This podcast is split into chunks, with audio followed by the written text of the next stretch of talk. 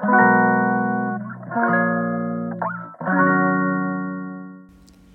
のラジオは当たり前の毎日をもっと楽しくをテーマに配信していくラジオです。こんにちはカナリアかなこです。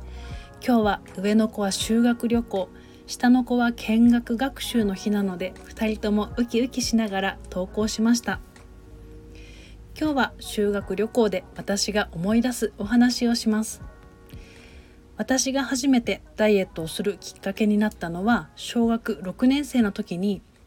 母方のおじいちゃんから「かな子は顔が丸いな」と言われたことに当時の私はとっても傷ついてダイエットを始めました。今の上の子と同じ年です。まず最初に大好きなお菓子を一切口にしないと決めました。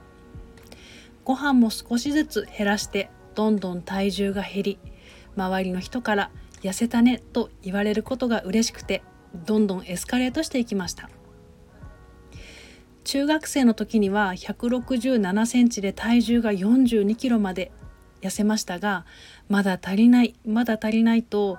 運動は一切せず食事だけをどんどんどんどん減らしてダイエットを進めていきました。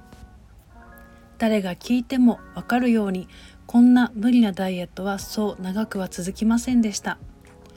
中学生の修学旅行の時に友達から差し出されたポッキーを断れず食べたことをきっかけに完璧主義の私はお菓子は食べないと約束をしたのに口にしてしまった。このダイエットはもう失敗だ。私は意志が弱いダメな人間だと頭の中で自分を責め続けました。この日から今日だけは今日だけはとお菓子を食べ始めたら今まで我慢していた食欲が大爆発して気づいたら2ヶ月しないうちに体重は66キロまで増えました。ここからは私の拒食症と過食症の始まりです。痩せたら幸せになれる。痩せたら彼氏ができる。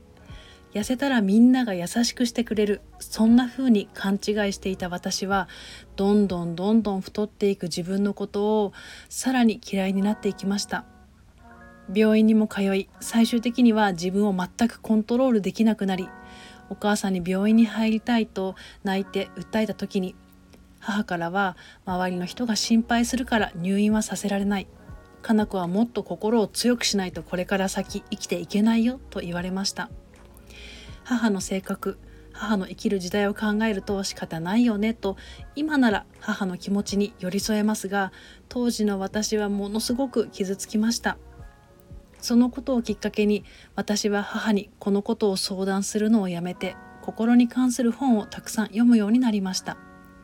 その中で分かったことは私は痩せたいわけではなく自分を好きになりたいだけだったんです。本当は自分を好きになりたいのに今の自分は大嫌い痩せたら痩せたらと未来の自分しか見ていなくて〇〇したら好きになるという条件付きの愛情に太った自分にはいつも罵声と自分責めばかり頭の中でしていました。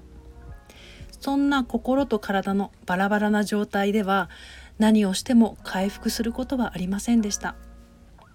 何年もかけていろんなことを調べて自分でいろんなことを試して私に効果的だったことは体を動かすことと自分と仲良くなることでした。自分を好きになるなんてそんなのできない気持ち悪いとまで思っていた私ですがまずは自分にありがとうと声をかけるところから練習して練習して。今では自分と仲良くなりとても楽に生きられるようになりました。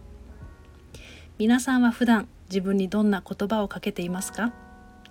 周りにも自分にも愛のある言葉を使いたいなと改めて思いました。